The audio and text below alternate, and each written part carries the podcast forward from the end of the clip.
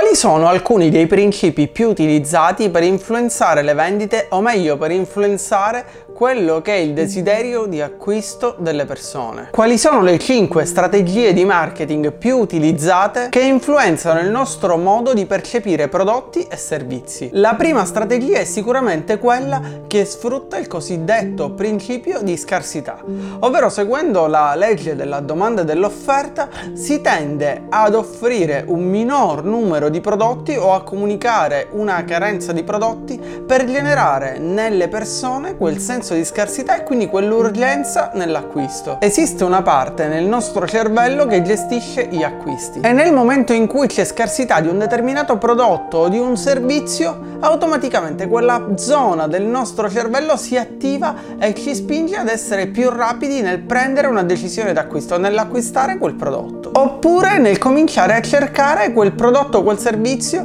che è in offerta per un periodo limitato di tempo oppure del quale ci sono pochi pezzi disponibili. Durante il lockdown del 2020, ad esempio, abbiamo visto come tutti si sono affrettati nell'andare presso i supermercati per fare rifornimenti ed approvvigionamenti per la casa, acquistando più di quello che in realtà serviva, tanto che i supermercati all'inizio sono andati in crisi, non avevano i prodotti per tutti e poi è stato comunicato anche in TV che in realtà i prodotti ci sarebbero stati. Un po' come quando si va in guerra e quindi si hanno difficoltà nell'approvvigionamento, allo stesso modo il lockdown ha messo in crisi tantissime persone e infatti in diversi supermercati mancavano anche per lunghi periodi beni primari come il lievito oppure le uova e la farina. E questo dimostra come il principio di scarsità provochi nelle persone quel senso di urgenza che le spinge ad acquistare e magari ad acquistare anche più di quello che in realtà gli serve. Pensa anche a tutte le promozioni valide solo per un determinato periodo di tempo, oppure a quelle promozioni valide fino ad esaurimento scorte o dove ci sono pochi pezzi disponibili.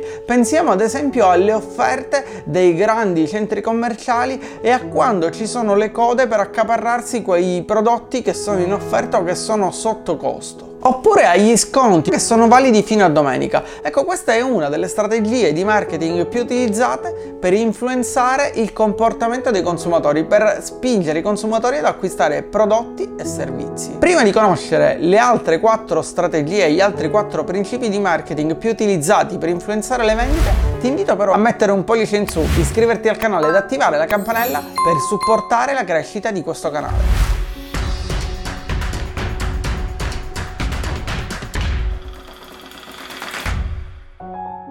Il secondo principio o strategia è il principio della reciprocità, di cui si parla anche nel libro Le armi della persuasione di Robert Cialdini, lo trovi linkato nelle schede. In pratica ogni volta che facciamo un regalo a qualcuno o facciamo un favore a qualcuno, quella persona si sentirà in qualche modo in debito nei nostri confronti, si sentirà di dover ricambiare quel gesto che noi abbiamo fatto per lui. Banalmente, se qualcuno ci fa gli auguri di compleanno, noi saremo più propensi a ricambiare gli auguri quando verrà il giorno del suo compleanno. Oppure, se qualcuno ci tratterà bene e si interesserà a noi, noi saremo più propensi ad instaurare una relazione, un rapporto, una vera e propria amicizia con quella persona. O ancora, se facciamo un regalo ad una persona, quella persona si sentirà in debito nei nostri confronti, si sentirà di doverci qualcosa, di doverci fare un favore, di dover ricambiare il regalo, di doverci dimostrare che è riconoscente per quello che abbiamo fatto per lui. Oppure si sentirà maggiormente spinta ad acquistare un nostro prodotto o un nostro servizio.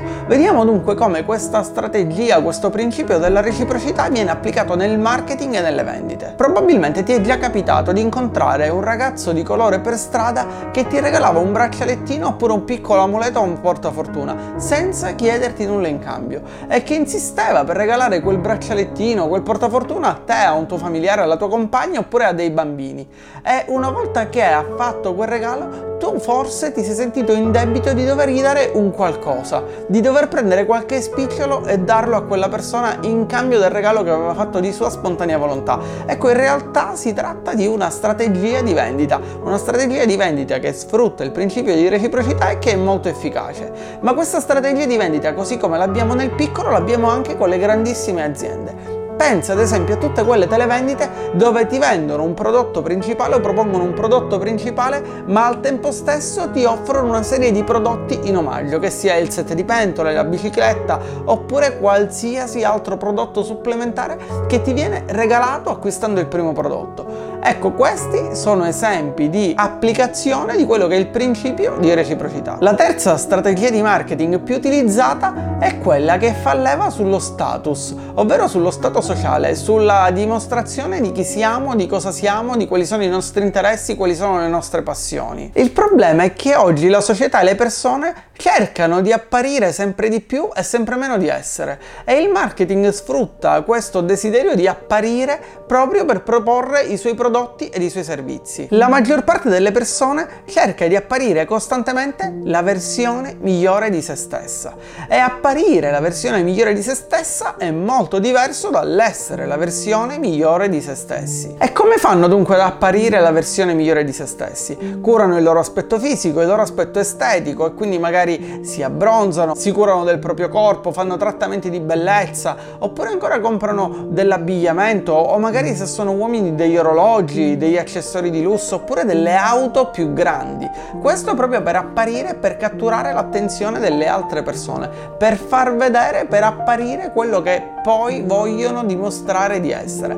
E allo stesso modo le donne compreranno borse, compreranno vestiti, gioielli, oppure andranno dal parrucchiere, dall'estetista, faranno tutta una serie di operazioni al fine di apparire delle persone più belle, delle persone migliori. E quindi questo è quello che sfrutta il marketing, ovvero ci mostrano costantemente persone bellissime, modelli, modelle che indossano dei capi e che in qualche modo ci fanno sognare o immaginare di essere quelle persone. Pensiamo che quei prodotti siano per noi necessari, ma in realtà, secondo diversi studi, non si tratta di bisogno di quel prodotto, ma si tratta di percezione, ovvero cosa ci fa percepire l'avere quel prodotto, l'indossare quel capo d'abbigliamento, oppure qual è l'effetto che quegli oggetti producono nelle altre persone e al tempo stesso in noi stessi, dandoci magari una maggiore sicurezza. Il quarto principio, strategia, sfrutta la leva dell'amore, della simpatia o dell'ammirazione. È il caso dei testimonial che c'erano una volta e ci sono ancora oggi in TV per determinati prodotti o servizi, ed ancora di più è il caso del mondo degli influencer sui social network. Se un influencer infatti utilizza un determinato prodotto, un determinato servizio, o parla di un determinato prodotto, di un determinato servizio, automaticamente, lo dice il nome stesso, influenzerà tutte quelle che sono le persone che lo seguono. In qualche modo mostrerà quel prodotto, quel servizio a tutte quelle persone che lo seguono e che interagiscono con i suoi contenuti. E al tempo stesso, oltre a far conoscere quel prodotto, quel servizio, instillerà nella mente della persona il desiderio di volere quel determinato prodotto. Ecco perché le aziende oggi pagano gli influencer per indossare i propri capi d'abbigliamento, per promuovere i propri prodotti oppure i propri servizi. Da sempre il modo migliore per raggiungere una determinata audience, ovvero un determinato pubblico, è studiare quelli che sono i loro idoli, le loro persone di riferimento, quindi ingaggiare quegli idoli al fine di proporre prodotti e servizi. Oggi le aziende sono molto facilitate in questo processo perché non devono più cercare il testimonial super costoso, ma possono ingaggiare dei micro influencer di nicchia e quindi inviare magari loro gratuitamente dei prodotti per parlare di quel prodotto e poi ricevere clienti su clienti, perché magari quei micro influencer riusciranno appunto ad influenzare quello che è il desiderio di acquisto dei loro follower. Infine, l'ultima strategia di cui ti voglio parlare è quella dell'autorevolezza o credibilità. A chi crederesti di più fra un veterinario e una persona che ama gli animali, oppure fra un meccanico ed una persona a cui piacciono le belle auto, o ancora fra un orologiaio oppure un appassionato di orologi, fra un dottore e un curioso di medicina? Ecco, sicuramente avrei risposto il medico, l'orologiaio e ancora il meccanico. Questo perché l'autorevolezza è fondamentale. Sono persone più credibili, sono persone che hanno studiato, sono persone che sanno quello che dicono. Non sono persone che si sono documentate o che magari hanno letto qualcosina solo perché sono appassionate. Ed ecco, costruire autorevolezza e credibilità o avere degli studi a supporto dei prodotti o dei servizi che si vendono rende il prodotto molto più appetibile. Ecco perché Esistono ad esempio nel mondo delle auto tutti quelli che sono i crash test o i dati di affidabilità su una vettura. Nel mondo salute e benessere esistono tutti quelli che sono gli studi, i test clinici effettuati e ancora le certificazioni ottenute su determinati prodotti e così via, per ogni settore, per ogni comparto merceologico. Ecco perché all'interno delle pagine di vendita o all'interno dei punti di forza di un determinato prodotto, di un determinato servizio, viene spesso proposto o avvalorato quel servizio grazie a degli studi che sono stati effettuati, e questo avviene anche nei servizi. Pensa ad esempio alla connessione internet e alle offerte di telefonia, in cui si dice che quella compagnia è la migliore per quanto riguarda la velocità della linea, e questi test sono stati effettuati da aziende esterne che hanno certificato la qualità della linea. Ecco, questo è un modo per incentivare le vendite e per convincere il consumatore che sta scegliendo il prodotto o il servizio migliore. Queste sono solamente 5 delle strategie di marketing e di vendita oggi più utilizzate sul mercato, e sono sicuro che se pensi ai tuoi ultimi acquisti oppure a qualche pubblicità che hai visto di recente, probabilmente riconoscerai alcune di queste strategie. Ti invito anzi a raccontarmi quali strategie hai rintracciato nelle ultime pubblicità che hai visto qui sotto, e soprattutto ti invito a lasciarmi un commento e a raccontarmi se queste strategie ti hanno già influenzato.